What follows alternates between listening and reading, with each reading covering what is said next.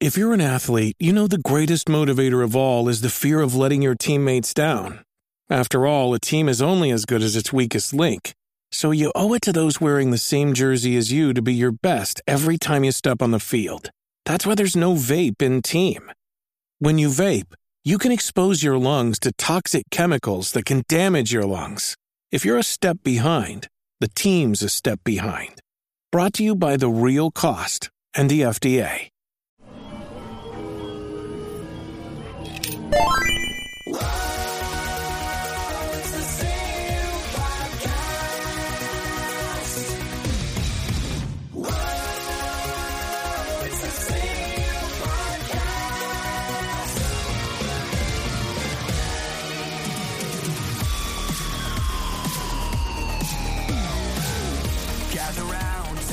Hi, welcome to a completely unnecessary podcast. That was terrifying. For Tuesday, April 7th, 2020, alongside behooded Ian Ferguson. Howdy. I am almost behooded Pat Contri. We're, we're sweatshirted at least. Sweatshirted. On the show today, we'll be talking about we're talking about GameStop getting into more public health crisis shenanigans. Uh, someone suing Atari over the VCS, plus a bonus Atari Casino segment.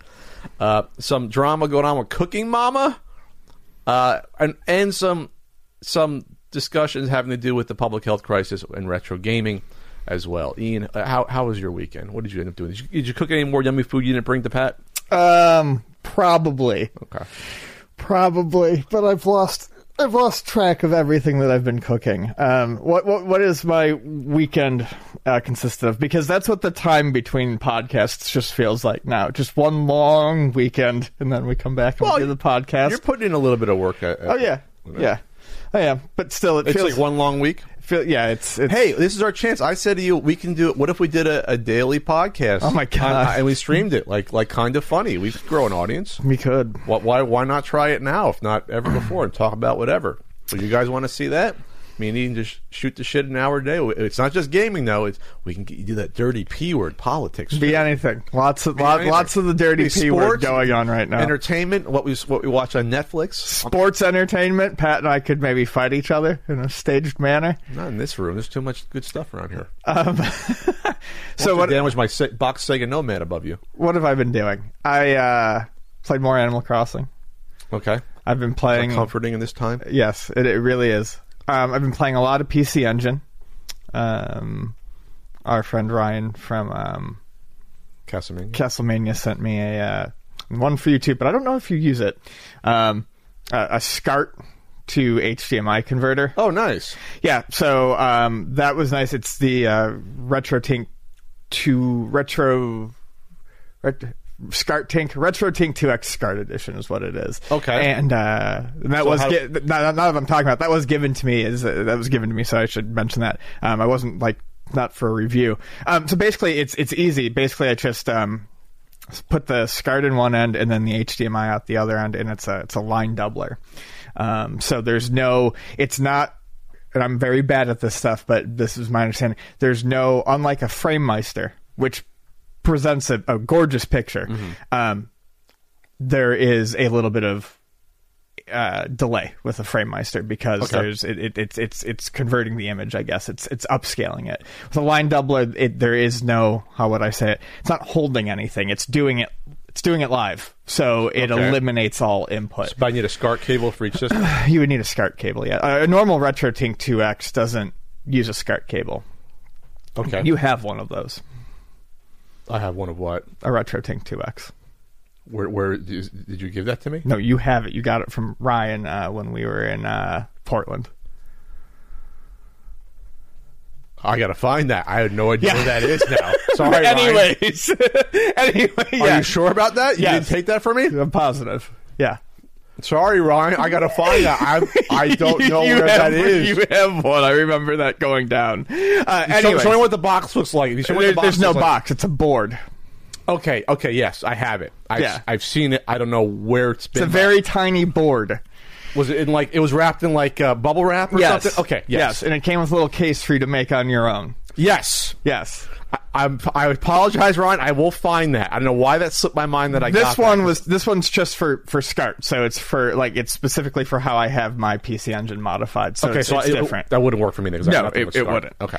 So anyway, Sorry, sorry, Ryan. Anyway. I, I do have it somewhere. I don't want to look because I almost bought one. That's right, I almost bought one at one point. So I don't want to look a gift retro tink in the mouth. Is that a topic by the way we were, we were supposed to add? You were supposed to add about something. oh yeah, we can talk about it now. Basically, it's about how Is it a full topic? I don't. I. I, I don't understand. We're going to need to do a little bit more research. I don't understand enough about this stuff, but I want to. It's something that we would be talking about like in a week or so.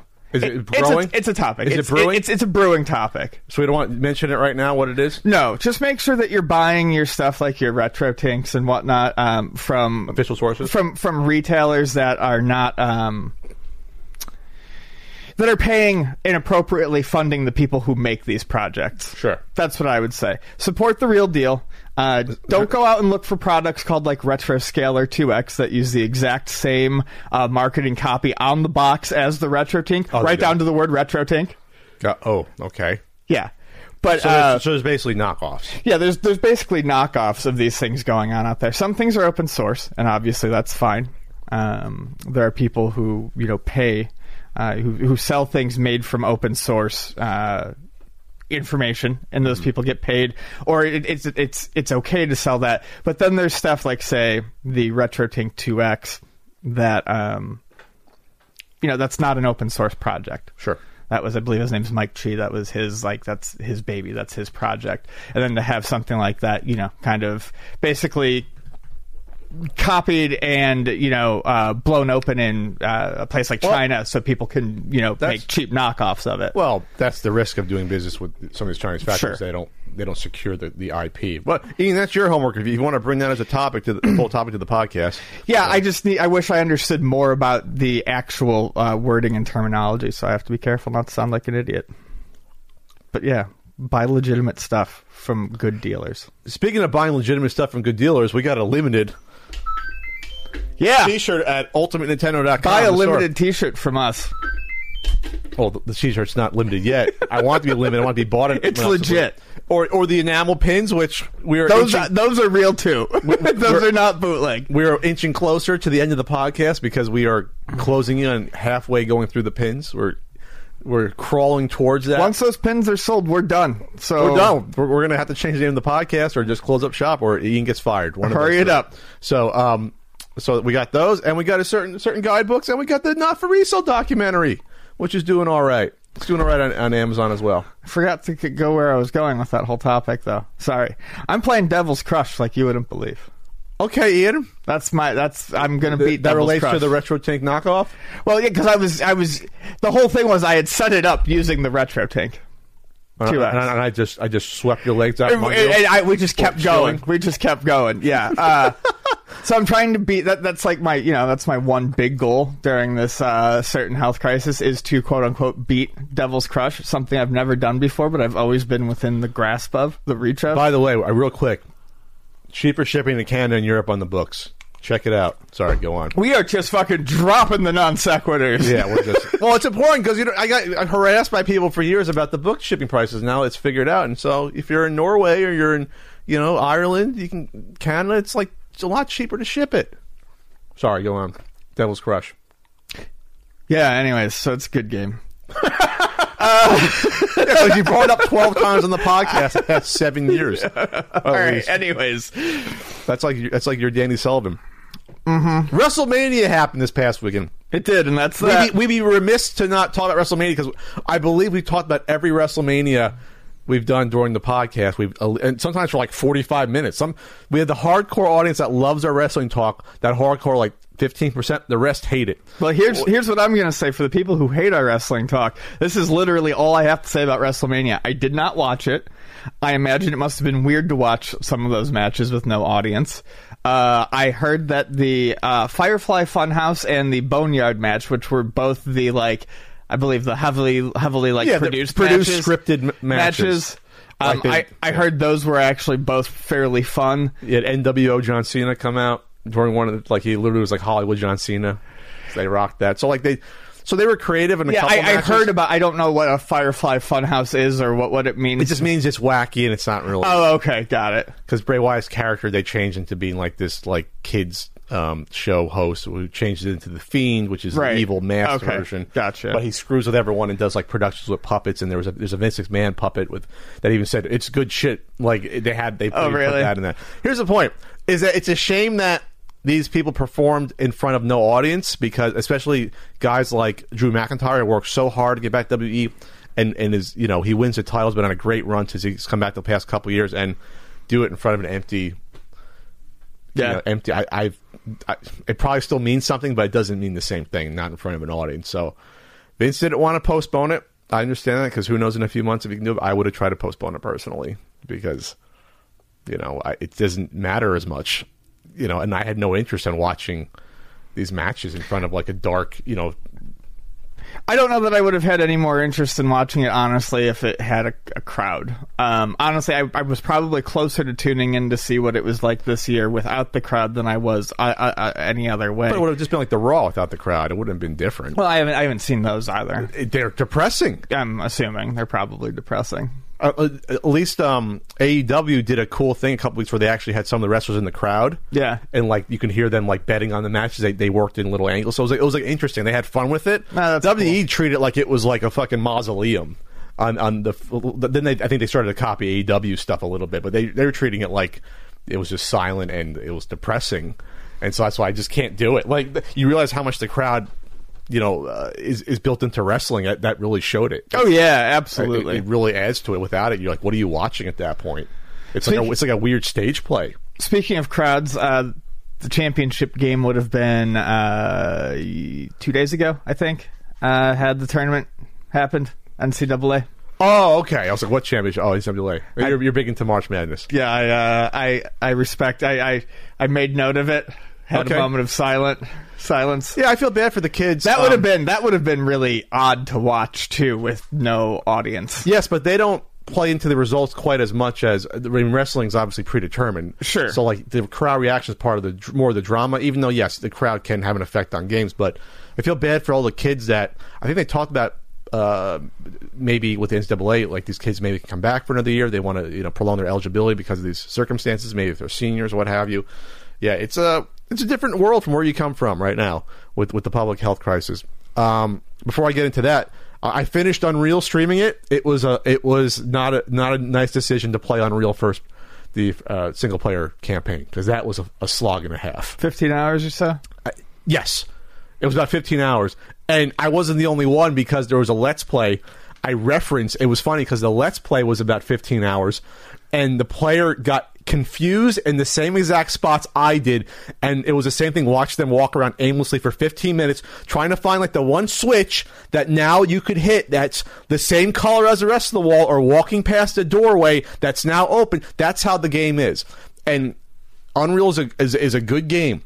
Uh, the, the multiplayer is obviously brilliant in terms of the, the weaponry is the best of any uh, first person shooter. I would argue in terms of variety and weapon balance and and movement. It's one of the first first person shooters you can dodge in things like that. You can be swift of foot and having one of the first Swift of foot. swift of foot and one of the first first person shooters to really make secondary attacks of your weapons all matter. Like you actually use your secondary attacks almost as much as your primary in them. So they really balanced them out. Um, but great ambiance, beautiful game. Even 20 years later, it's a beautiful looking game. Um, the enemies are great. The music is very atmospheric and, and fantastic. Hard as balls because it's it's it's like a a lot of the missions become fetch quests, you know, and, and you get hints from the computers. It's like, okay, you have to like turn on the water valve here, but in order to get to the water valve, you have to shut off the force field to get into that room. But in order to do that, you have to get this lever. So you can get turned around extremely easily because it's not like Doom where it's usually well to get to the yellow door, you guys get the red card and you go through. You, What's the uh, the story behind Unreal? You're, you're, You're- escaping you're- from a pri- uh, prison you're, ship or you're on a prison ship that crash right, lands okay. on a planet, Yeah. and there and there's the peaceful uh, Nali people that are have also been invaded by these aliens to get the tarydium crystals or what have you, which is one of the guns, and it goes from there. They're like a peaceful, loving people, and then the aliens with four arms, and they're cute and adorable, and there's and there's little animals. It's funny. People are like, "Oh, there's there's No Man's Sky animals in Unreal." No, no, no. There's Unreal animals in No Man's Sky. There's like these cute two-legged bunnies and two-legged little dinosaur-looking creatures that are cute, and they can attack you. Occasionally, you get something that's cute in No Man's Sky, but it's completely Usually it's a horror accident. show? Yeah. so the point is this: is that if you want a challenge, and I did, I played it on let's see, four out of six difficulty. If you want a good challenge, play the single-player campaign. But you will tear your hair out because I was getting, and I, but I, it, was- I, I took solace in the fact that the the Let's Player also had the same exact issues that I did. It was funny because I was like looking at, him like, you're doing the same mistakes I did. You're going back and forth like eight times. You don't know what the hell just happened. Like what's when you hit the switch, you have no idea what it just opened. You, you like there's not a huge amount of backtracking, but there's some. So you don't know when you should backtrack, when you shouldn't. It's it's very and there's no map. It doesn't- no map. So you have to in your head realize, okay, where did I go back to? What did I skip that was closed before? And and they fuck with you. There'll be barriers in front of entrances. Like, oh, obviously the switch will open that. No, not always. Sometimes it's just bullshit in front of you. They'll put items behind a door that I never figure out how to like open. So watch watch uh, it's a country code on on Twitch. Watch my impressively long playthrough in like four sessions of Unreal. I am not doing the, and I'm not doing the um the the, the almost a DLC well add-on pack. I'm not doing the add-on pack campaign. I am not going through that again. Because No. the story is you escape the planet on a spaceship only to get captured by some like space force that sends you back down because you're the only man who could do the job to, to get to retrieve some bullshit and they don't and they send you back alone without any help of course or weapons you know I had all the weapons uh, and the game takes you it takes you like you literally go through getting the weapons as slowly as humanly possible so you don't get all uh, 10, Until 10 weapons until you're almost end. done like you get the, the last weapon you get in the game is a sniper rifle. You get that like eighty percent through the game, when you really need it like a third through the game because the game is that difficult. Um, you know, and you need the variety of weapons. Like the, if without the flat getting the flak cannon, you're in for a rough time. Because a lot of these guys, there's guys like predators that run at you if you don't have the flak cannon, and they take like eight shots. So like you ha- you need the flak cannon, you know. So anyway, I was very frustrated by the game. Now I know I didn't finish it in college because I think I probably stopped after eight hours. and Said this is ridiculous uh, with that. So um, getting back to the real word, real weird world the we're in. real weird world. Um, I, I wore a bandana out yesterday to go to the supermarket. There was a line. They're not, they're now letting only like I think last week before it was like 50 people. Now it's like 30 people. They're really restricting the number of people in the supermarket, which is probably for the best. Which supermarket did you go to? Sprouts, Sprouts. Um, Sprouts or Stumps? Sprouts. Sprouts. What, what, Because Why'd you make sure? uh, because you and Vonnie have both screwed up the name on that once before. oh, sure. yeah. No, I was just curious. No. Um, so anyway, so um, g- everything seems people are s- being respectful to each other and, and not you know getting people's way. I am making sure I'm taking oranges from the back, and whatever orange I touch, I am taking. I'm not.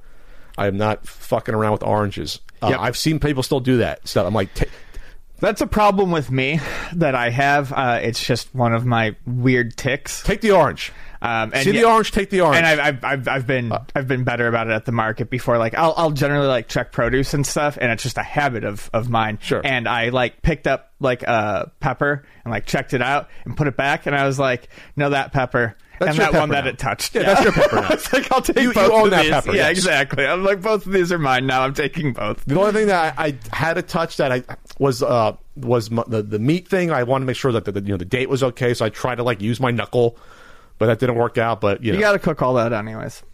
yeah, but the outside package. Sure. I mean, that's the thing. Like you should honestly, if you you should be like in theory like washing the outside containers of like Yes. milk and things like that. That's where we're at. So, but I went to the dollar store afterwards because I was curious. The dollar store is essential. There's lots of food at the dollar store and things like that.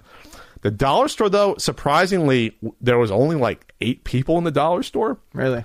and it was a lot, kind of depressing because obviously you know if, if you're main shopping mainly shopping at the dollar store you might have hit tough times or been in a bad spot um, and there, there were a couple people like that I, I, don't, I don't think they were homeless there was though one old lady that I felt sorry for um, she was looking at the, the, the, moist wipes they did have some baby wipes there they had they had baby wipes flushable ones I, I picked up a pack for an emergency and they had tissues no no toilet paper and no uh, paper towels but tissues you can use for either really in a, in a in a you know in a in a tight spot so but the old lady i was looking at her because she was fiddling with all the moist wipes. She was touching them all, Uh. and I want to say, "What are you doing, lady? You're crazy." But then she opened one up to take out a couple to wipe her hands, and maybe she's in a rough spot. She couldn't afford it, but now she's infected potentially that towelette and all the ones around it. Yeah. And so I, I didn't want to call her out. I felt bad for her. She was probably, you know, at rough times and older. But um, the dollar store rules in general, though. It rules. Um, I got stuff like this cute little dart gun for a dollar, a little Nerf mini dart gun. It's not bad for a buck. Nope. Not bad at all. It's the last one too. Um, so I saw I saw a young couple. Um, maybe they had a kid. They were shopping for toys, maybe for Easter. If you ever want to go to dollar store for like Christmas decorations or Easter, things like that, or summer, Fourth of July party stuff at the dollar store, like if you want to get like cups and plates and ribbons and things, go to the dollar store. Support your local dollar store. But they didn't have any uh, rubbing alcohol. They didn't have any antibacterial. They didn't have any Lysol. They did have bleach and, and some cleaning things like that. But the typical stuff was gone. Tons of frozen foods. They had their bread. There's dollar store bread that gets replaced and replenished. And they had their drinks. So I, you know, I bought some stuff. I bought some little mini paintbrushes. I want to do some touch up around here during the public, certain public health crisis. Um, but it was a strange experience in the dollar store. It was. I, I went to the teller. The teller did have a mask on but no gloves, and I said, "Hey, are they giving you guys any gloves?" And she like, she said something like, "Yeah, that's good," or something like. She just totally ignored me and went back to looking at her phone. Yeah, that's like, good. no, I was I wanted to, you know, maybe pay attention to your, you know, I was trying to be empathetic here about your public, you know, well-being. The good news is that Sprouts um, had everyone with face masks and gloves, and did have the, um, they have the plexiglass up. Uh, no, they didn't have the plexiglass up there yet. Another supermarket near here has it, like, like almost bulletproof plexiglass up uh, in front of the cashiers. Yeah. to like help them a bit, you know. So, so you know, some stores are trying you know, we're going to get into one in a second that, that's not really trying too hard or wasn't. But uh, anyway, that's what's going on uh, in the world. So stay safe out there. Um, you know, just obviously if you have to, we all have to go out for food. So you know, just uh, you know, wear your bandana or wear your mask or you know, take the fruit you touch. Take the veggies. fruit you touch, yes, or, or the milk, veggies, or yogurts or whatever else. or the frozen pizza. frozen pizza.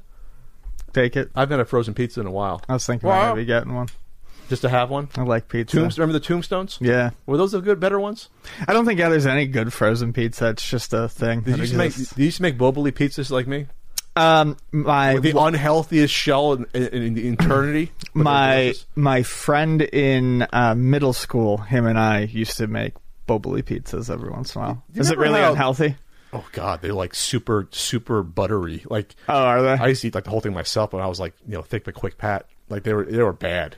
I'm sure They were bad. Doesn't surprise me, I guess. Not that like eating like pizza shell in general, but they were like thick and buttery. Right. In, in particular to make them tasty. I remember those commercials being super ethnic. Now looking back, like Bob, pizza shell. Oh yes, my mother make the pizza. Yeah. It's like I don't know if I should be insulted looking back and all that stuff.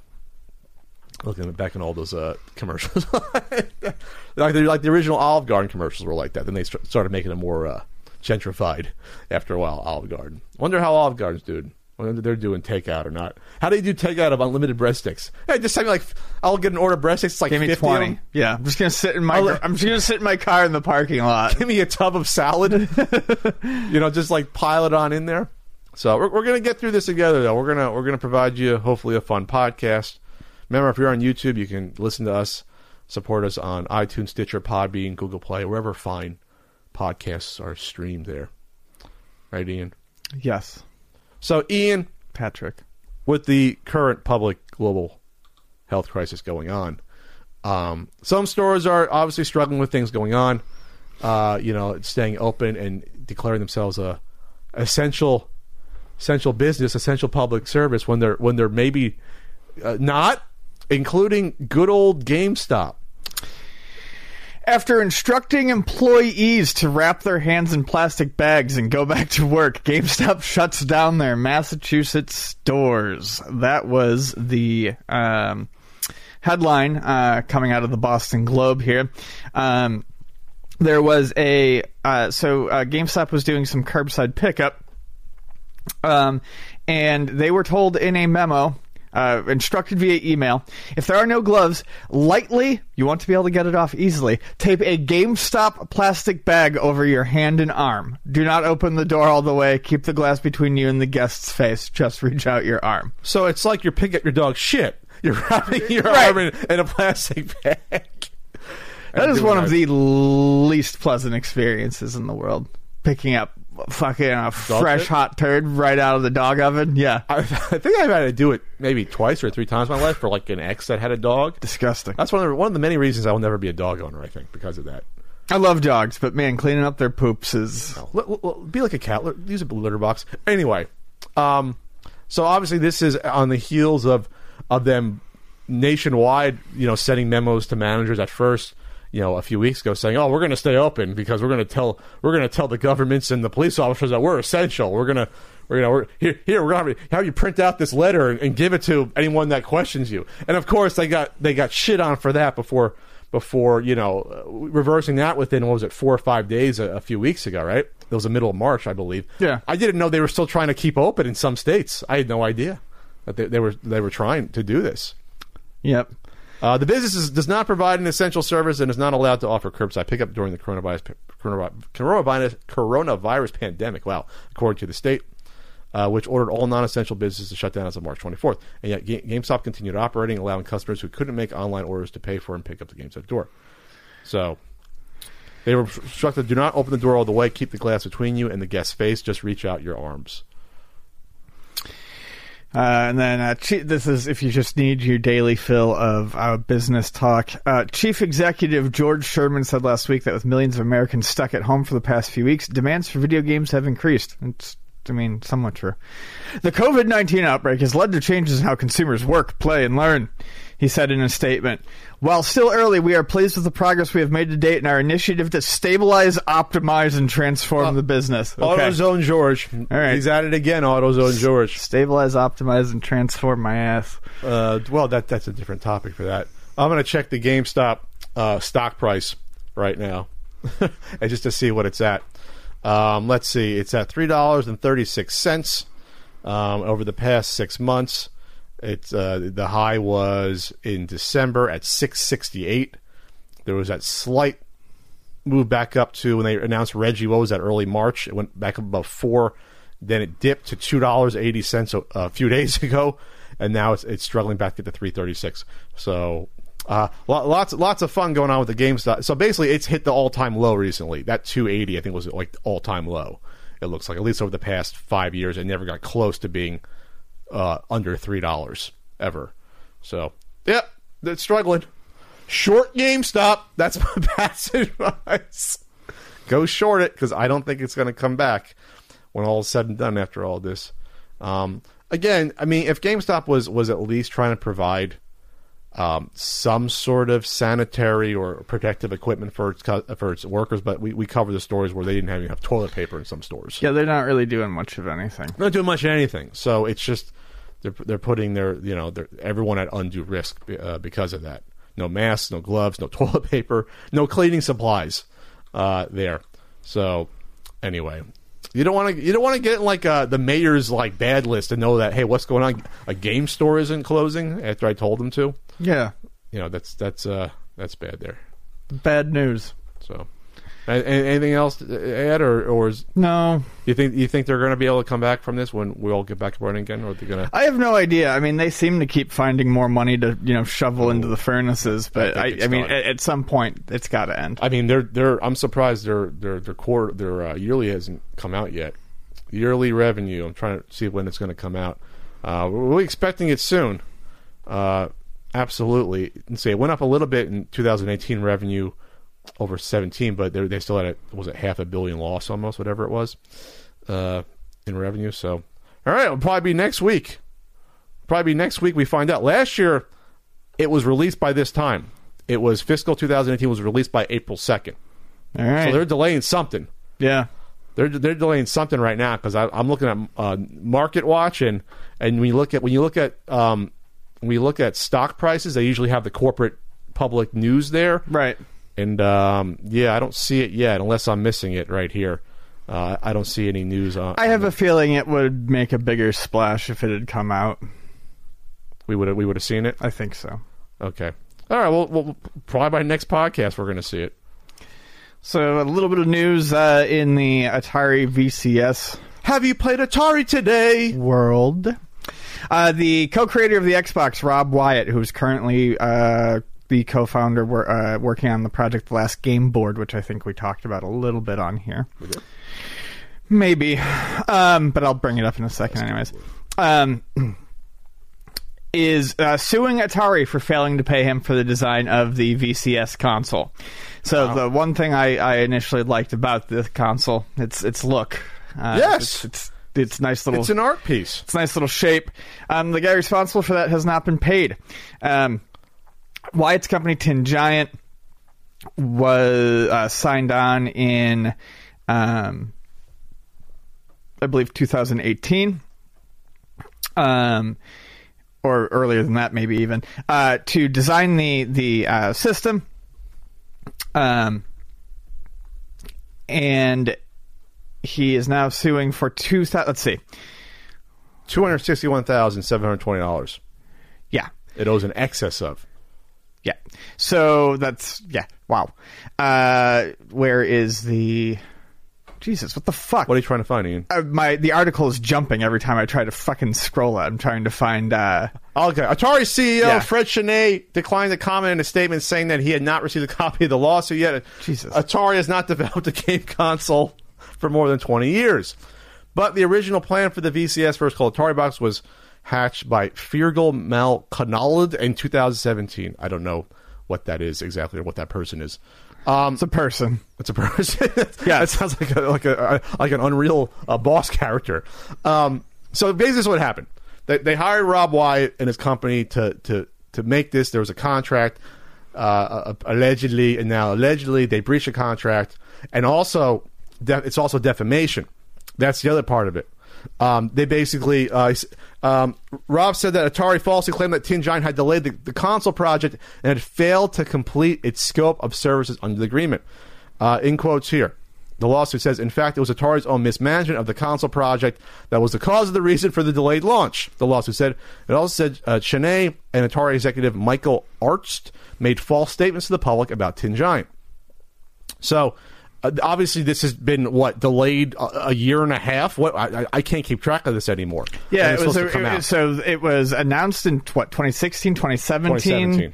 Uh, it was announced in 2017. In 2018, the project's name was changed. It was supposed to ship, I believe, it was last summer, 2019. Then it was, I think it that was its third ship date or its second ship date. The backing ended on June 2018. I thought it was supposed to come out later that year. Okay. I believe. Yeah, I think it was supposed to come out that Christmas. Then it got pushed back to summer. Uh, the last year. Yep. It's a year and a half behind. Yeah. We'll just say about at this point. It, well, it- okay, yeah, because because you can't you can't up you can't see the original goals on Indiegogo anymore. With Kickstarter, you can see the, the goals still.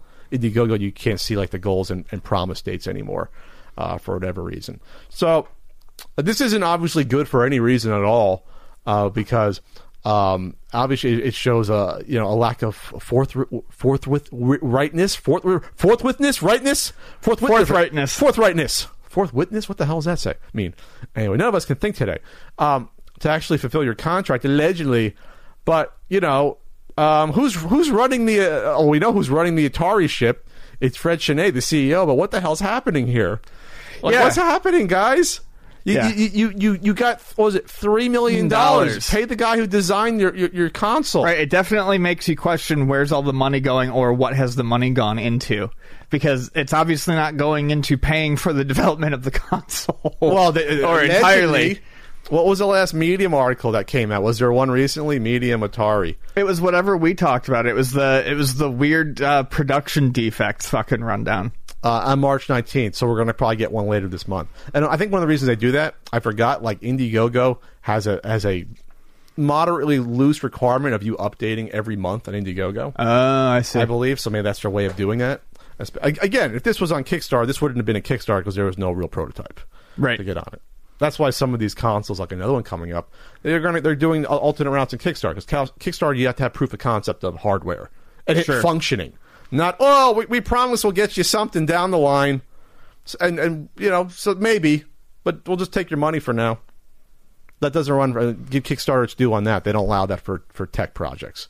Otherwise, you get stuff like that. For, you know, the laser beam uh, razor, which was bullshit. You know, stuff like that. Yeah, that raises yeah. that raises millions of dollars because people are dumb and don't realize that. There's not going to be a laser that cuts the hairs off your face. But it's safe for your skin. That is Yeah, like- going to make it into production for home use.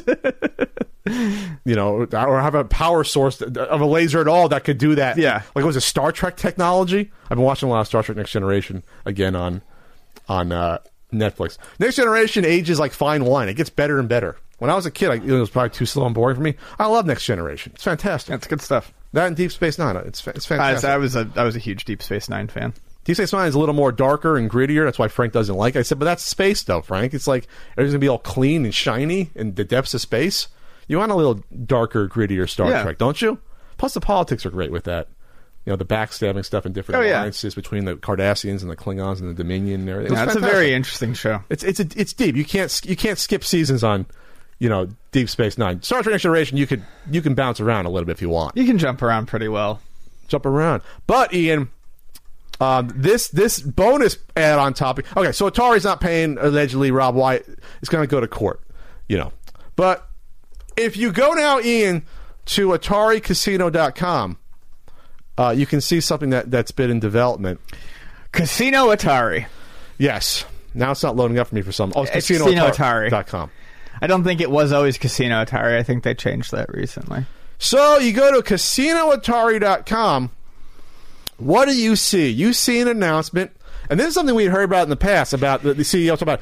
They're going to have a crypto yeah, casino, which we didn't know about that. We knew there was, they're trying to do a, a Bitcoin. Yeah, we knew they were trying to do their own token. We didn't own- know yeah. why. Well, now we know. their own crypto coin uh, Atari was going to do. We didn't know why. So they're going to do a catalog of, of games, including games of luck, games of skill, and hybrid games, c- combining luck and skill. And they're going to try to open an online casino.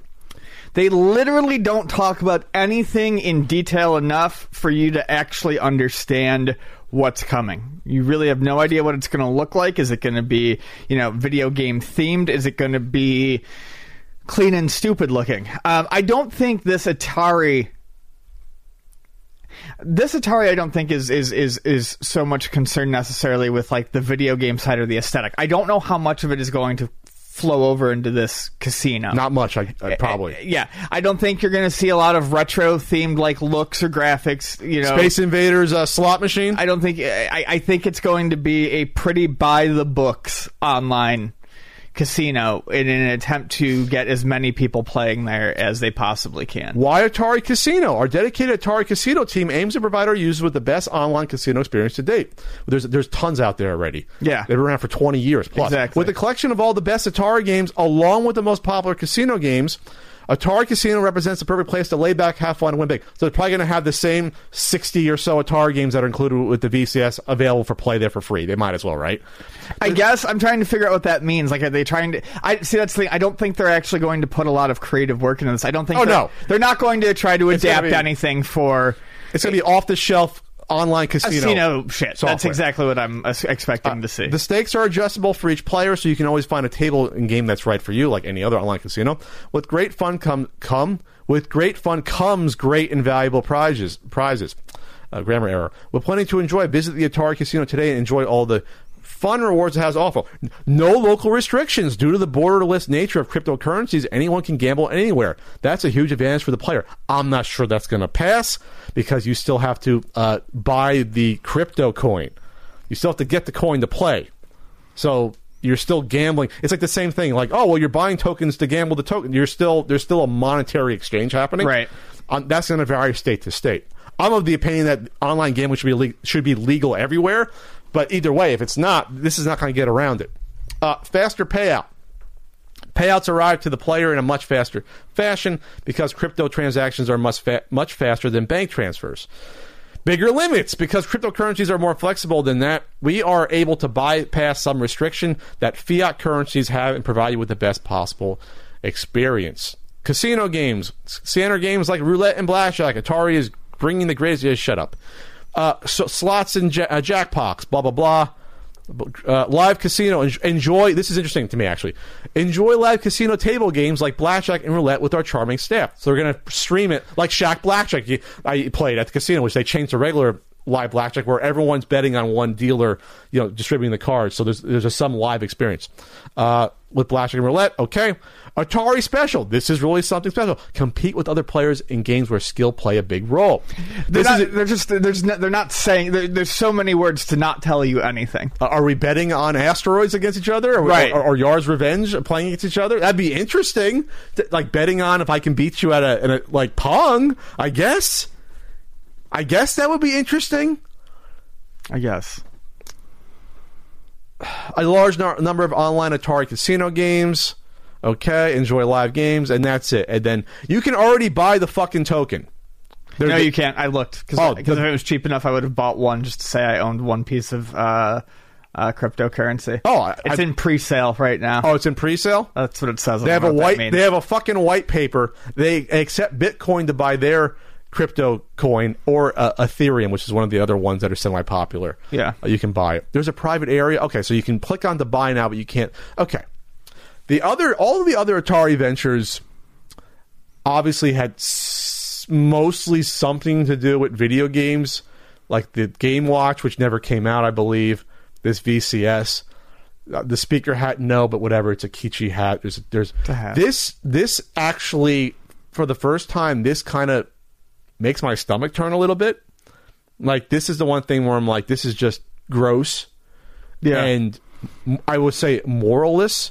Not just to, not to open an online casino, but to use the Atari name to do that when you don't need to. Now you're trying to like put a spin on it, like the casino thing. Yeah, that whatever could be uh, like a, like going to like a Hooters hotel in, in Vegas. There could be an appeal to that. This is just soulless, and I would say dark to to to attach a kid's video game console to a casino and bank on people's nostalgia to get them to gamble.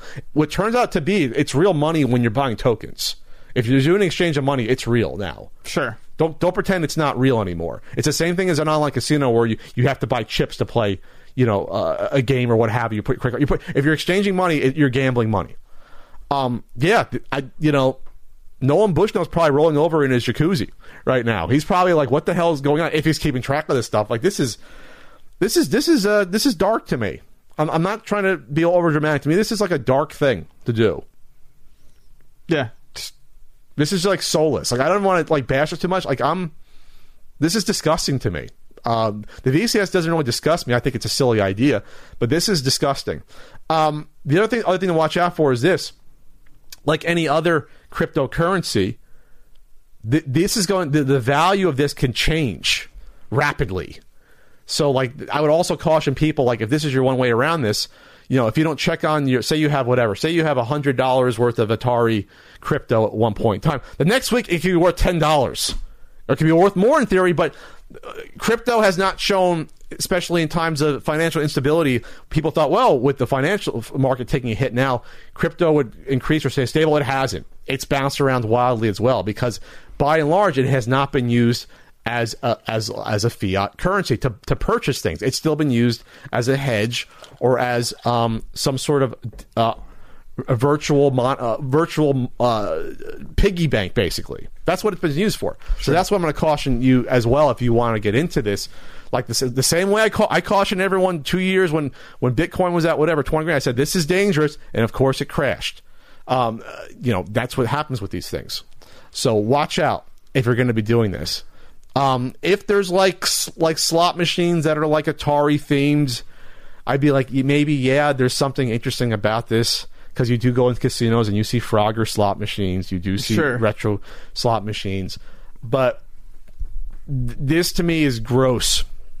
I don't know. What What are your thoughts?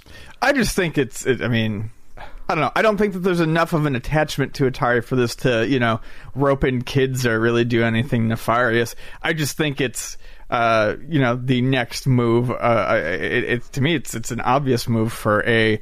Uh, property holding company like this that is just trying to slap the name on anything it can, from fucking hotels to casinos to Sure. whatever they can get people to, to to spend money on to you know attach their name Yeah, to. and again, I'm not saying they're attached. They're not. They're not attracting kids. They're t- attracting people that used to be kids that had a toy. Sure. but I'm saying it's a it's a kid's. It was a kid's license. sure. It was a kid's video game console. I, I just I I I think it's gross, but for different reasons, I suppose. How do I buy the Atari token? It tells you how to do that. uh, pre-sale using standard cryptocurrencies. So already they're, they're, they could make money off you if you put in Bitcoin Cash or Bitcoin. You know they can make money off you if it goes up or what have you. This is this is weird. Will the Atari token be listed on an exchange? An appropriate level of crowdfunding will allow us to deploy our token on the blockchain and coupled with an attractive member base, get listed on exchanges. So it'll be again, it'll fluctuate Yeah. in price. Right. People people will buy it like a stock or a co- online commodity like that. They're going to list it on the exchanges by mid by mid to late 2020. Will there be an Atari token? Okay, whatever, whatever. This is weird. Like I don't like the. I don't know if this is a private entity that that um that um Bought the licensing. bought the license. It's Atari Chain Limited copyright. So that's who what this I guess offshoot company is. Atari Chain is the one at the bottom here uh, that I see. So regulatory oversight, they got that set up. I mean, obviously they're going to have to have you know whatever oversight of an online for it's got gambling. They're going to have to have gambling oversight. Right. So, all right, well, we'll see what happens with the Atari uh, the Atari token and casino. I mean, it, it would have been interesting to go to the Atari hotel if it had a casino. That to Sure. me would be something different uh, to try that out. But this is to me is, something a little bit grosser than that.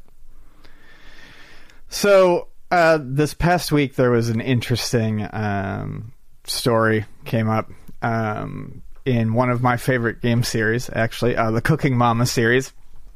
Um, so Cooking Mama is a series of games that started on the Nintendo DS. There's uh, versions on the Wii, I think maybe the Wii U, and basically they're simple to get into cooking games where uh, you basically a character named Mama tells you step by step how to make certain things. You pick a food. You do a bunch of little mini games that are the steps. You put the food together, and then you get rated on the overall completion of the food It's like your own Blue Apron but digital. To a degree, it sort of is. Yeah, um, it's it, it's like putting Hope, together. hope Blue it's a lot sooner than the Blue Apron instructions. It's, it's like playing a Blue Apron kit. Um, the game. So this was supposed to come out, I believe, in 2019. Cooking Mama Cookstar, uh, and I, I think it had a different title then. It was uh, Cooking Mama, I believe, Coming Home to Mama, and. Um, it was delayed, and then it was announced that it was about a month ago. I remember seeing that it was going to be released at the end of um, March or beginning of April. So it was released, and then uh, it was briefly released on the eShop, and then promptly taken down about four hours later.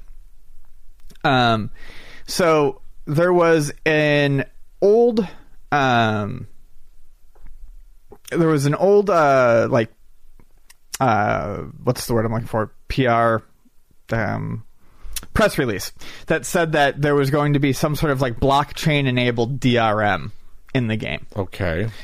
Um, you know, people were trying to figure out what that meant. What it would it would it be like being able to you know resell your used games or something like that if it was like a digital version, etc.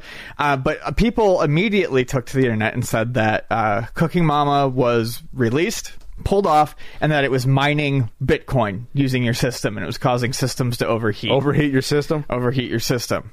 And so there was a huge like panic online and lots of people spreading that without really taking the time to look into it.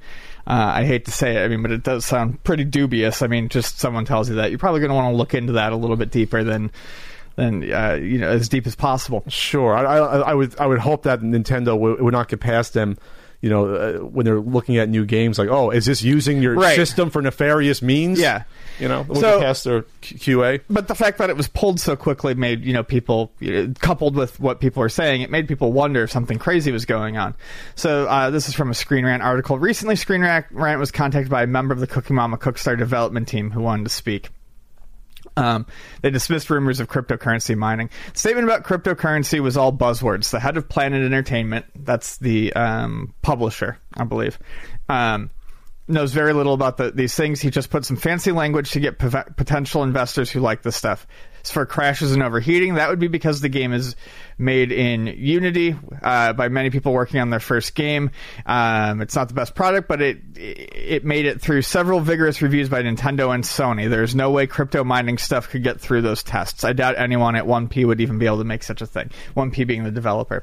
So basically, what they're saying is Unity is a development platform, um, and if you're, you know, basically what they're saying is. Uh, some of the first people making their first games are working on it. The code's not optimized, so it's running the system hot. Is really all it Okay. is. It's probably something that could have been patched or, or something like Well- that, but it's certainly not uh, cryptocurrency mining. That's ridiculous. Well, according to this came out a couple days ago, Direct Feed Games on Twitter said, "Cooking Mama Cookstar is a big topic table. We need to look at all angles." Via reverse engineering, it has, found, it has been found that there is no crypto mining Yeah. code in the game. However, battery does drain fast due to shoddy removal of the said code. Get the full story before reacting. Yeah. So basically, bad code is what's making the battery drain and making the system run heat, run run hot. Um, Jesus. So- Over cooking game. It's well, you're heating up food. You're heating up your hands. So uh, Office Create is, I believe, the IP holder. Um, and uh, basically, I guess they came to oversee the development. An argument started, and the clients were told to go home if they weren't being constructed. Once they found out the Planet Enter- so basically, Planet Entertainment's the publisher.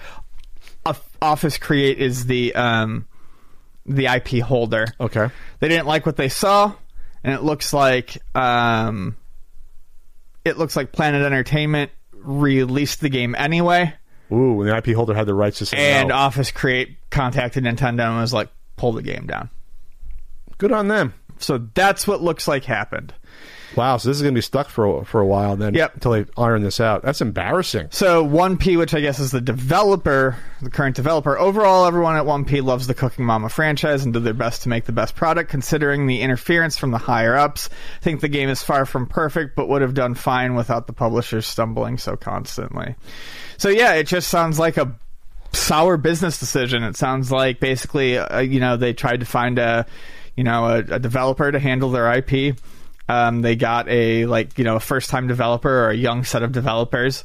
They made a game. They weren't happy with it. They told them not to release it. They released it anyways, and then it got pulled. Um, there are definitely pictures of cartridge like complete copies of this game going around. I don't know if this is going to become a rarity. It exists. I mean, there was a di- yeah. there was a digital version. There are physical versions out there, but as of right now, it's been halted. The production's So- been halted. Developer doesn't know what's happening with the publisher. The, I, the IP holder doesn't know what's happening with the developer and the publisher, and there's just a, Right. It's a mishmash of things going on. And, uh, Scream, Scream got the exclusive on this. It looked like originally. Uh, when asked about whether the game was released without letting the team know ahead of time, the developer replied, "It's hard to say. We were told that the game was coming out in March. That's all anyone knew." The boss at IP, Toby, keeps that kind of thing to herself, mostly stating she doesn't want to stress us with the details. That, that's a detail you you would need to know if you're a developer. Yeah. Advertising was blocked by Office Create too. There were YouTube ads, websites, even TikTok ads that never came out. The future of Cooking Mama Cookstar remains uncertain, as the developer ended by saying, in quotes, as I understand, Planet Entertainment, which is the IP holder, you said, right? No, Planet Entertainment's the publisher. Oh. The Office publisher, Create is the IP holder. Planet Entertainment, the, the, the publisher, is suing Office Create, the IP holder, having it removed for money lost. It's hard to say if it will ever be released properly. Oof. Jesus. This is going to be a mess. All over a cute little cooking game. And I, like, like I said, Um, I, I was looking forward to this when it was announced like a month ago, and now it just seems like a nightmare. Oh, God. This is a nasty development of this. Yeah. How do you, God? How do you even get this cr- cryptocurrency even mining like rumors and then I got to see about that person that said that there was code that was removed on Twitter. It- it- was that Well, I don't uh, know that there was actually any code removed. My understanding is that it was never in there, and that there was cryptocurrency and blockchain stuff thrown into the marketing public like stuff because it sounds good. You don't need that for your cooking game? No, you don't. But everyone gets crazy when they hear the word blockchain. I mean, that was the I don't joke even- a while back. I don't that, even you know, you totally just- understand how that can add blockchain to something, and suddenly people are going to want to Yeah. invest in it. My guess is that there was nothing cryptocurrency related ever in this game. Sloppy code is what was making it fall apart or run poorly. That's it. Okay, then take that tweet from Direct uh, Feed Games with a grain of salt. Then, But I would definitely play this if I had the chance. well, you had a chance to buy, I guess, for like a th- for like whatever s- three seconds before it was pulled. Digitally, yeah. I guess now people can preserve it in case it never comes out. They can they can hopefully dump it and have it preserved or it never comes out. It, it'll come out. They'll they'll.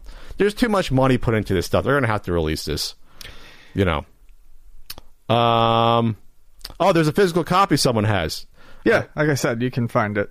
So that it has been released physically somewhere. Okay. Uh, well, th- yes, they basically. I think it was like pre-orders or something like that. oh, that'll be that'll be the the, the if, That's what I was saying. I think big- it'll end up being Switch thing? one. It'll end up being uh, something that's collectible. Uh, well, unless they make more, it'll be like the not Wii U game that was a piece of shit they they pumped out more of. What was that Uh, one? Devil's Third or something? Yeah. Yeah. So don't, don't listen to Ian. Don't don't spend 125 bucks on a game that they'll just pump out more. It'll be 50 bucks. you know, you can wait. But people on eBay are already trying to get 80 bucks for it. 85, 80, which I guess is reasonable if it's a $60 game. What are these? Are these 60 bucks for these? Probably. Probably would have been a forty or sixty dollars. Uh, there's a lot on eBay, so it looks like there's there's there's a lot out there. yeah. on eBay there's at least there's at least 150 of these it looks like uh, something like that that you can buy. But if Ian's right it'll be like if you want to complete your Switch collection it'll be like the stadium events of, of the Switch. We'll see. All right um, Ian with the with the current certain public health crisis going on um, a lot, lot of lot of people are, are inside longer with their loved ones and non-loved ones forced to live together. Um, with- you know, you're at work for eight hours a day, not not so much any longer. And a lot of people don't have, you know, a, a regular job anymore. Unfortunately, with everything going on, some people don't. Un- unemployment's hit a huge high over the past week. People filing for unemployment. Um, but it seems like some people are turning to the good old Nintendo Wii to to uh, maybe have fun and stay in shape. Yeah, it looks like um, the price of Wii Sports uh, has gone up a little bit, uh, and people have been trying to find the game and play it uh, during during this certain public health crisis. Um, I know when we were still open uh, and when we did a curbside pickup day, we you know got a lot of calls for it was just Nintendo stuff in general, mostly Switches, but uh, a lot of people looking for Wii's and Yeah. uh, Wii Sports has been a popular title again. I would say more. I mean, it's one of those titles that's always going to be popular. If someone is still playing a Wii, chances are they want to play Wii Sports. Um, remember, remember, folks out there, it was packed in with with like tens of millions of consoles. So if people are going to remember the Wii, they're going to remember Wii Sports. yep, exactly. It's it's the Super Mario Brothers of of 2006 or whatever 2011. easy to pick up and play and get into. The golf is fun. The Bowling bowling, works. is fantastic. Yeah. Yeah. the bowling works. Uh, Boxing not so much with the nunchuck, but it's fun just to do it. But the golf works, the bowling works, the baseball is stupid but fun. Uh, all of that is pretty good stuff. The tennis is very simple. Um, Tennis is fun. so It works. yeah. Um, so pricecharting.com shows that uh, the game is now fetching closer to thirty dollars, which Wow. is uh, pretty insane. Um, it's been you know prior to that it was going for let's see Looks like it was closer to like 10 to 15. Yeah, closer to ten to fifteen bucks. I know at Luna it's usually been between ten and twenty. Um, but yeah, this is a huge jump, massive. Yeah, it looks like it was almost 10 until February, and then it starts going way up uh, on this. I'll, I'll go to the price charting site itself right now and look it up. Um, I think when you look at the Wii, and when you look at, you know, when people talk about, you know, uh, family consoles, I'll just say, when there are, uh, I don't think we, we quite can wrap our heads around 100 million consoles since there's been so few consoles that reach that amount. Right. There's been, what, two or three only, if you include handhelds? Yeah. Um, you know, so PS2, you have the Wii. Um, what what else is there? There's not that many. Once you get to that high amount, these are all over the place. These are in people's closets. They're in the garages. They're still probably hooked up to some people's systems somewhere. Like you, you'll be you'll be tripping over Nintendo Wii's for the next ten to twenty years due to how many there are out there and we're not counting whatever leftover stock that never got sold the past five, six years at Toys R Us's that were still around. They still had them in Toys R Us's when they're, you know, up to a couple years when they were before they were closing. So as far as like consoles that have sold over a mil, a hundred million, uh, Nintendo Wii at one hundred one, PlayStation at one hundred four. Game Boy at 118, DS at 154, PlayStation 2 at 157. Okay, so the first PlayStation w- reached 100. Wow. First PlayStation, yeah, apparently reached 104. Wow. And then if you count that, I guess, was, was it DS and 3DS? They probably put it together. I'm pretty sure DS and 3DS, uh, Nintendo DS includes 3DS. Yes. Okay. So oh no, it doesn't. Oh, hundred. How many? One hundred and fifty. 154.9 million. It does not count. It probably counts. 3DS. D, probably counts the DSi and DSi It would- though. yes, yes. same platform. Um, so the whole point is this: like whenever I go to the swap meet, you are guaranteed, or whenever they have the swap meet, you are guaranteed to see at least one Nintendo Wii at every swap meet for the past ten years Sure. and and that's not just a guarantee. The last time I did, I think I edited the Flea Market Madness. I think I shot it in 2015. So the Wii's dead by 2015. There, there was one table that had like three of them with various parts, three consoles with various parts just sitting there. Like these are everywhere. So when people talk about their, if they're stuck in and want to do a family console, you can get a Wii. They're around Right.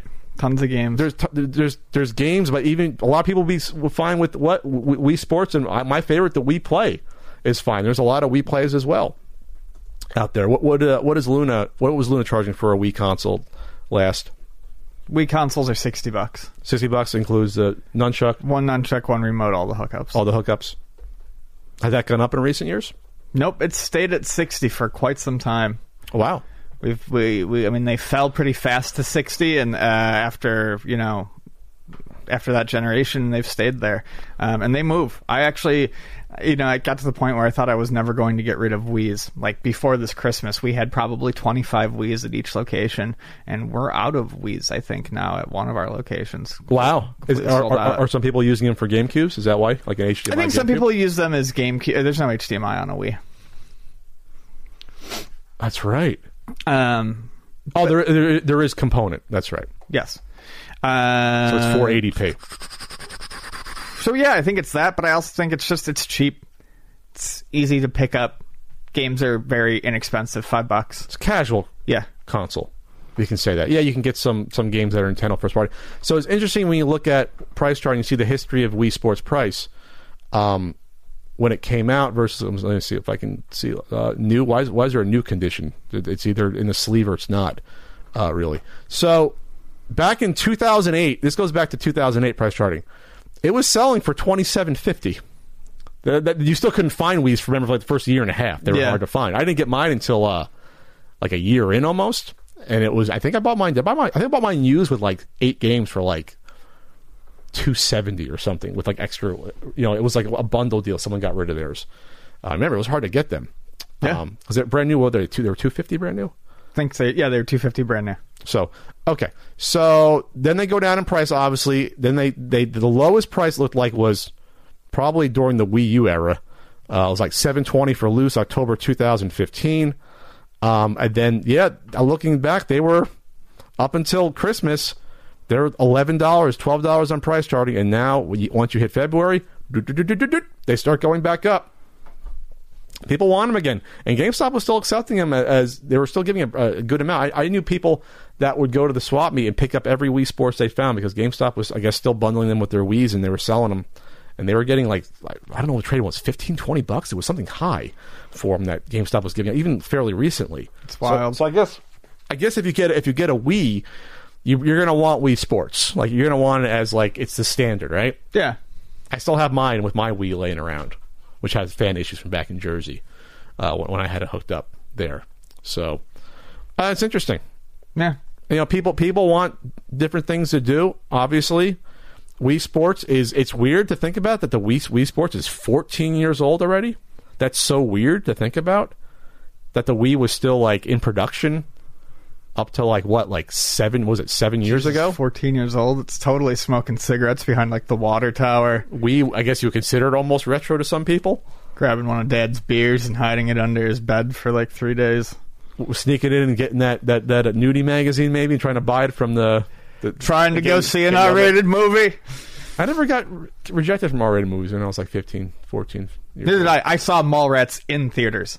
That was And I- R, right? Yeah. And I'm not old. Like, I mean, well, I'm old, but I'm not like I was young when that movie came out. I was like 13 or 14 when that movie came out. I got carded for an R-rated movie when I was 25. I thought that was weird. Anyway, I was, I was babyface Johnny Depp Pat. Anyway, so all right. Anything else to add? I just think this is kind of a kind of a weird, No, it's surprising situation that people are tracking this. not surprising, just interesting. I think you know once you think about it, you're like, oh, that makes sense. It's like it's like Wii Sport. It's like Wii Fit being you know sold out everywhere. Makes Do you, sense. do you think a lot of this is people that lost their Wii Sports, or or, or also buying a Wii for the first time? Maybe. I wonder. I wonder. I'd be, that'd be interesting to know Good question. Could be both. because most people would have their Wii Sports if they had their old Wii for sale. Obviously. Now, okay, we're not done with this topic. yet. I'm going to check what's the price. Of, what's the price of a Wii going for on eBay? No, that's a Wii console minus U because we don't want all those crappy Wii U's uh, coming up here uh, for sale. My God, twenty-four dollars. Buy it now. Twenty-nine sold. One left. Wow, one ninety with two steering wheels and Mario Kart. I think a lot of it just happen. It comes from the fact that it's um Open bidding, Ian. One seventy with a bundle with forty-five bids. what what's with it. Um, two two uh Wiimotes. No games. Two Wiimotes and the hookups. One seventy with with an hour left. Holy shit! This is a thing. All of a sudden, That's crazy. here's one that just got listed up for sixty. But now they probably didn't realize that's going to be sold immediately. People are people are are getting uh, money for this. It looks like this is a thing again. I guess. Good. Hey, the Wii is bringing family together again. Ian, there you go. Let's see. What, let's let's see some completed listings. Eighty bucks. Buy it now. One eighty five. Went for with two controllers and two nunchucks on April seventh. That's today when we're recording this. Uh, some are going for 60, so I think some are probably getting listed immediately and bought because it said new listing and was bought today. Um, so these are going for more than you think. This is going to be a, a thing, Ian. That I think maybe even once you once the, everything gets, gets gets back to normal, this could be a thing for a while. The, the, but the thing is that there's so many of these that people can start selling these and they're going to fulfill the demand. Yeah, you can't get a Switch. Get your Nintendo Wii, I guess. Yeah, I mean, I just checked to make sure. I, I, I clicked through on this one just to make sure it wasn't like insane. I mean, it is insane. Some are going for less, but again, I think some of these getting listed at whatever. 50 Wii bucks. Sports, two controllers, two nunchucks. Yeah, 180. That's crazy. One ten for one in the uh, the the black one, the newer one in the box. The, the black one get rid of the GameCube ports. I forget. Some No, not did. all of them. Uh, not all of them got rid of it. Some did though, right? Some. The very late, later ones did. It's good. It's good. For, and plus, it's good for a GameCube as well. You get two consoles in one. I always forget about that. So that. is this free shipping? So 60, 70, 80, here's one. Here, one twenty five with nine games, free shipping. 105. That's probably the best deal because you get like nine games. Yeah, this 185 one is kind of nuts. There, there's a lot. There's, here- here's the the crappy red one for for one thirty. It went for with four games. The red one got No, rid this of is everything. all right? now. I feel. I mean, we're we're in a we're in a strange time. Did the red one get rid of Wi-Fi? I think Oh, did have Wi? Yeah, no. So Didn't this, have Wi-Fi. This little red one here, yeah. right here, that one doesn't have internet or Doesn't have internet. That's right. doesn't have internet. No I don't internet. think it's got a memory card slot. Doesn't do GameCube. Honestly, what would you need the internet for in a Wii nowadays? What what can you, I can't. I think I can't remember if there were any normal red ones that had GameCube stuff in them. I, I would think no. Those were the last ones they made. I And then there was a sky blue one too, and I can't remember if that had it in there, but I don't think so. Okay. Well, th- th- something's something's amiss. I wonder in Amazon. Here's one that went for today for one twenty eight, a blue one with we Res- with Wii Resort. Eh, people are stuck at home, and it's something that people know. And keep your kids busy. Remember, remember, kids are home. There's no school happening most of the U.S. So Yeah. you can be like, "Hey, Johnny, when I was ten, I played Wii Sports, and now 14 years later, I have a kid now that I can share it with, and now I'm so old." Thinking about that, Jesus. that's that, that, but that's a thing. That's an entirely different generation. Yeah. 2020 to 2006. Right there. That's pre-smartphone era. Here's one for $200 that went with the uh, Wii Mario Kart. Uh, let's see. Game Party 1 and 2 Sports Outdoor, whatever that is. Maybe there's cornhole with that. Anyway. All right, well, hey, get out your Wii's and sell them. Now's the time to cash in, I guess. You can fulfill the, you know, the, the, the demand of that. All right, Ian, we have a uh, Patreon poll topic. I need, How do to, you... I need to write for the Patreon You do? today. how- Patreon.com slash CU podcast. What do you see us doing there, Ian? Uh, I write. Uh, we do a poll topic every week. You do a monthly hangout, and you get the full video podcast. Yeah. You can see all our stumbling interactions uh, as soon as you want, and all the transitions between. And some topics don't make it. Some I should do that hangout this weekend. you should. Uh, and but we had a mini topic last week that didn't even make it the cut. Yeah. So you can watch us dis- discuss. Should this be a topic? Yes or no? Things like that. All right. Here's our poll topic for the week. In third place, these this never does well whenever I bring this up. Discuss the MCU movie schedule being pushed back and potential implications. 14%. No one cares. That's not coming back. In second place at 28%. Will we ever see another major console that is not Nintendo, Sony, Microsoft? 28%. It's fighting for dear life. And in first place, Ian, discuss Gearbox pulling employee bonuses despite the success of Borderlands 3. So, um, Gearbox Studios, uh, makers of Borderlands, I like that game. I, I in, in theory, but in practice, um, I find it hard to keep up on. Anyways, I also, I, I luckily, it's easy to not support this company because Randy Pitchford, the CEO, appears to be a giant fucking douchebag.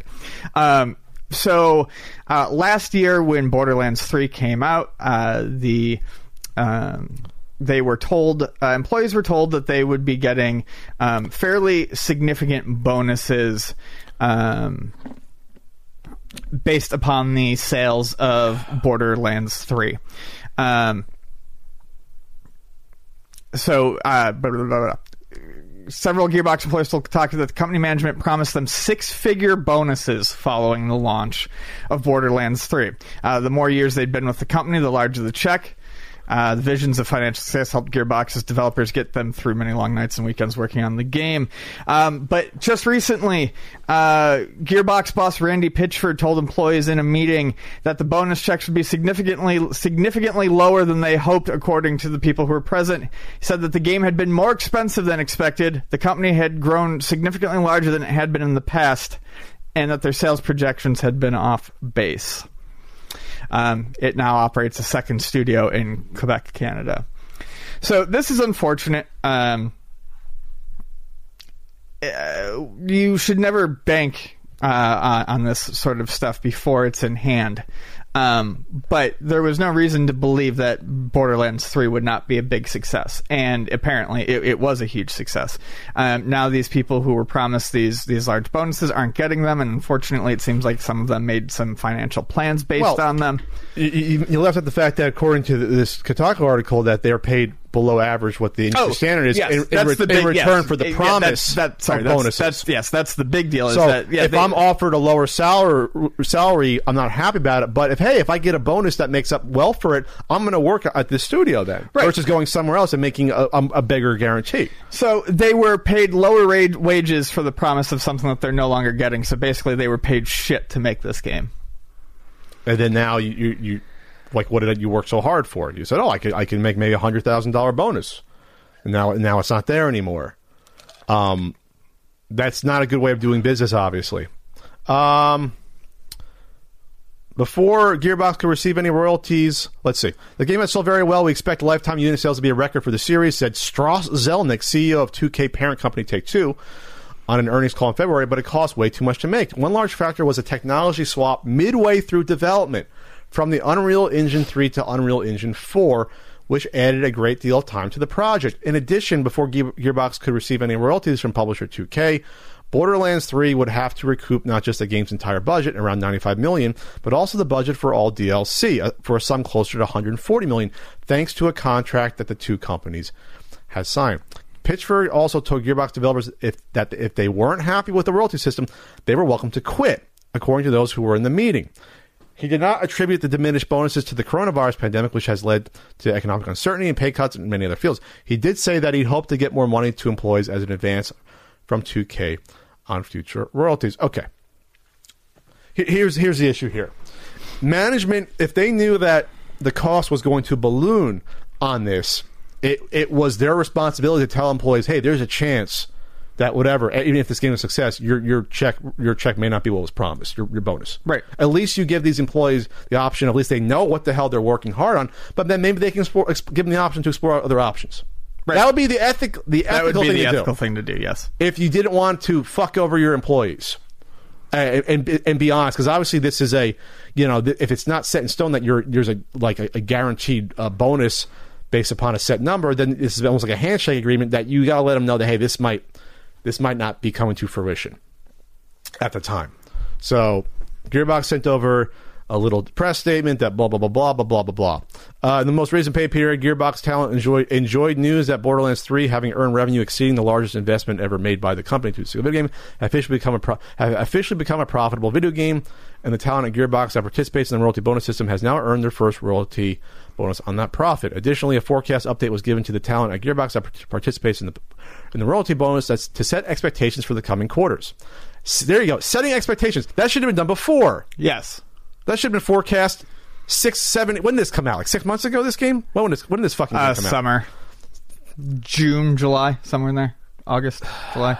Yeah. Gearbox is a private company that does not issue f- forward-looking statements to the public, but we do practice transparency within our own family. Oh, apparently, you don't. Don't. Yeah. Obviously not. Since we're, we're hearing about this, I think it's a big slap in the ass to people that you got to find out.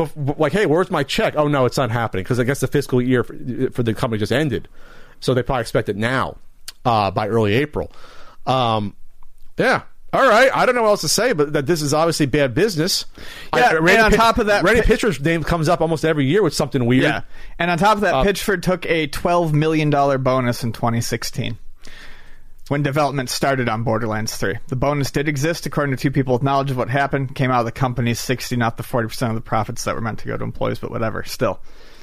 Well, if, he if he, he could do the right thing and pass some of that around if he wants to, it's up to him. It's it's just slimy to to uh, yeah, it's very slimy. it's slimy to to not let people know that, that that they won't get their bonuses. I just never heard of a company doing that. Like if it's a company wide thing, you got to let people know. And then being like, if you're not happy with it, you can quit. Well, it's like I, w- I maybe I would if I if I knew. Right. If I knew what maybe, was getting, I- maybe I I, wouldn't have made the game that is currently making you rich had I known that I was going to get shafted.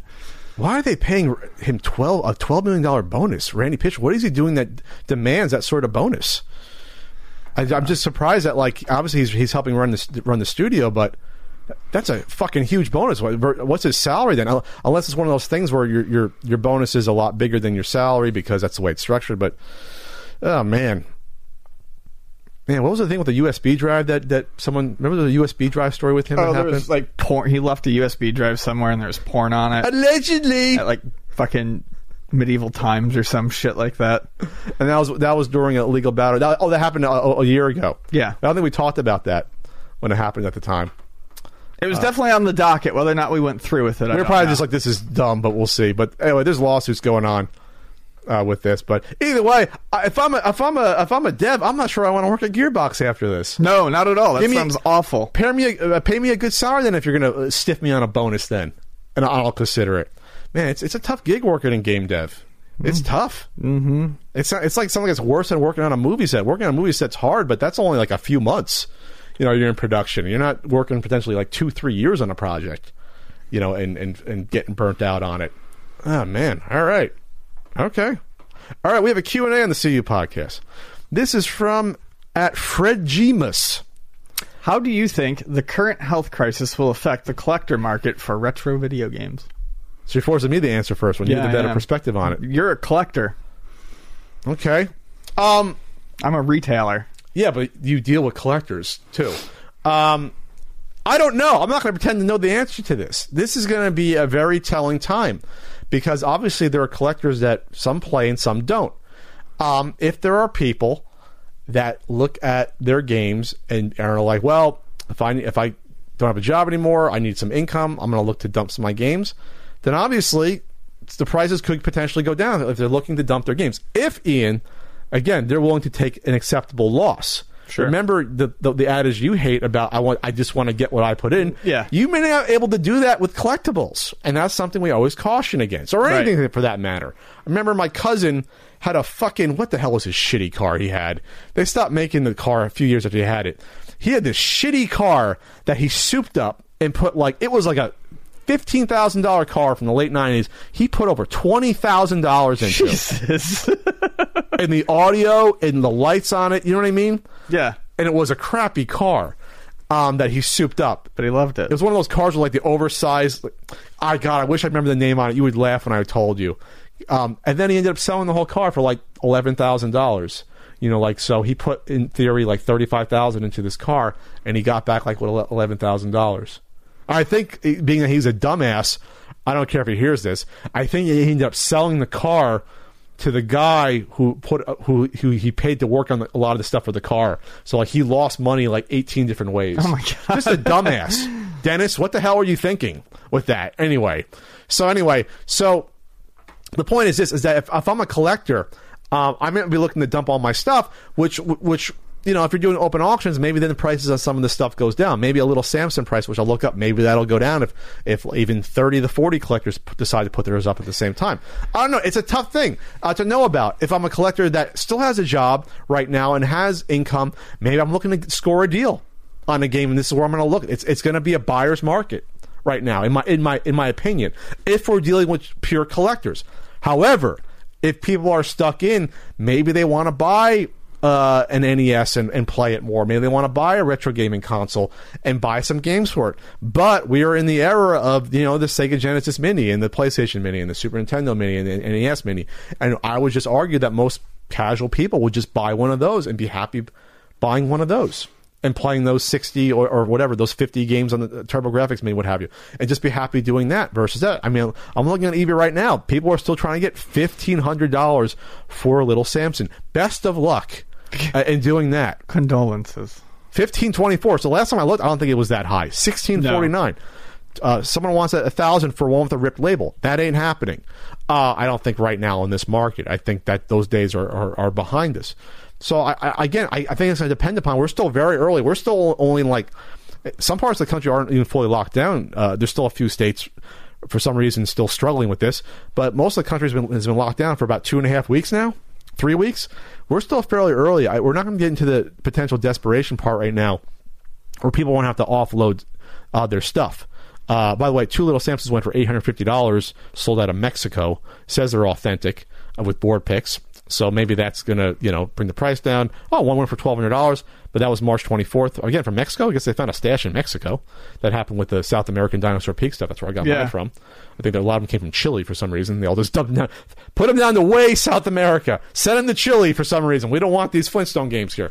Anyway, uh, so so again, this is going to be a push and pull between will people be, be willing to give up their quote unquote investment in order to get some money versus versus just being willing to accept whatever. Maybe some people will be willing to maybe if they spend a thousand bucks. If I need the money, I'll sell my little Samson for, for five six hundred bucks and sell it maybe fairly easily to a collector or to even a, a retailer that could potentially get more. For. I don't know. What are, what are your thoughts, Ian? Um, I think it's I think it's hard to say. It's early to say. Um, you know, I think that currently, you know, barring any need for for cash, it seems like people would probably be more interested in holding on to their collections right now in a time where they could actually maybe use them um, for something, you know, passing the time. Um, but I do think that for a lot of people, if this continues, uh, you know, if, if uh, not to make this political, but if uh, you know the government doesn't get shit together, if, if, if rent and stuff isn't frozen, Sure. um, you know, if, if if if you know two months from now things are still looking uncertain, uh, I could see the video games being the first thing to go for a lot of people when it comes time to making money, and um, that will bring the price down if if if, if a lot of people start offloading stuff at once. Sure. Um, however, right now, though, I think uh, you know collectors that are working are probably you know using this opportunity to add more to the to the to their collection. You know, I mean, there's not much else going on, even if you are still working. Um, you know, unless you're like frontlines healthcare, uh, you know, there's nothing to do on your time off. So, I, it, to me, it would make sense that you would focus more on your hobbies. I I, I, I could see collecting, you know.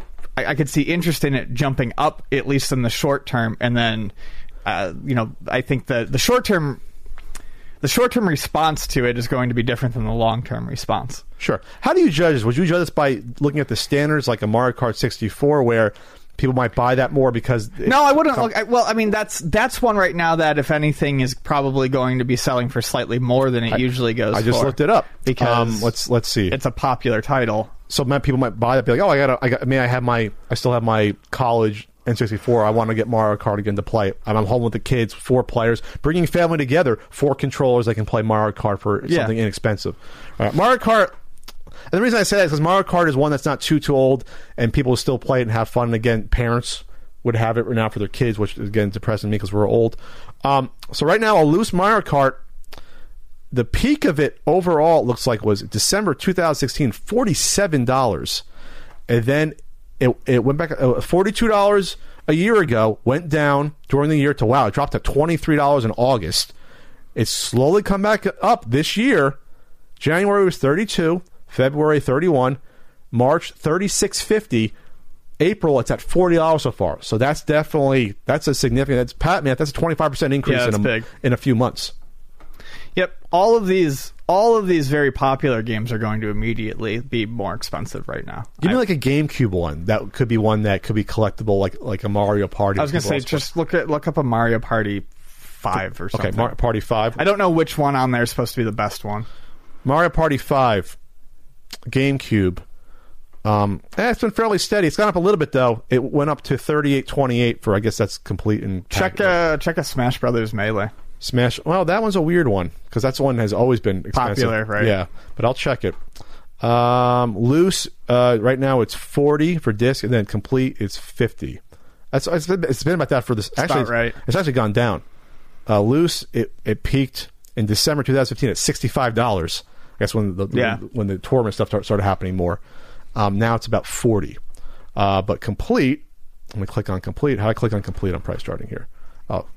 Complete it's it's actually it went down to 35 in July of last year now it's come back up to 50 so No, it'll be interesting to see in a couple of months. what's what what would be a good NES one to check that isn't too too rare? Contra? That's always my one of choice. That's common but that's always a popular one to check. I'd say Contra or maybe uh, Contra went down. I again everything peaked in summer of 2016 for a lot of these retro consoles. We know that. It was $48 in June 2016 that's insane. It's nuts. and it came back down to earth and it let's see. Last a year ago it was at twenty dollars which to me is more reasonable. It's set at twenty dollars the whole year. For christmas went up to 25 now it's at 24 so it stayed around 24 went up a- back a little bit. There definitely was a correction that happened. I think in I think this. in a month's time they'll be more visible. We'll be able to see if Yeah. like people are selling their dinosaur peaks and little samsons and things like that also, um, just to see if people have settled into you know sitting around and playing games, and you know there'll be more data for the more popular stuff that people buy. Mario parties, Mario Karts. so looking like gamecube era n64 mm-hmm. maybe even super nintendo might be too old for it I, I think Super Nintendo and Nintendo at this point are getting too old. I have a feeling that most of the people who are in their 20s or young adults that are looking to sit around and play games are probably looking, I'm going to guess, GameCube Wii N64. Let me look up Mario Sunshine. That could be an interesting one, right? To sort of test. Mario Sunshine was gone up in price, I think. But I think that's just that's going to be a tough one because Oh. that, that game's been going up in price overall. yeah, but it went up a lot. That's a good. I'm glad I chose that one. What's it at? Like 60? Um, Forty-five for loose. Wow. That's nuts. Oh, yeah, that one's at Christmas. Well, Christmas it always goes up a little bit. It, we'll just say a year ago. A year ago, that was at. Thank God for price charting. A year ago, April was at forty-five, and I just shot up from that Christmas Is that where it loose was or complete. okay? Now it's at fifty-five.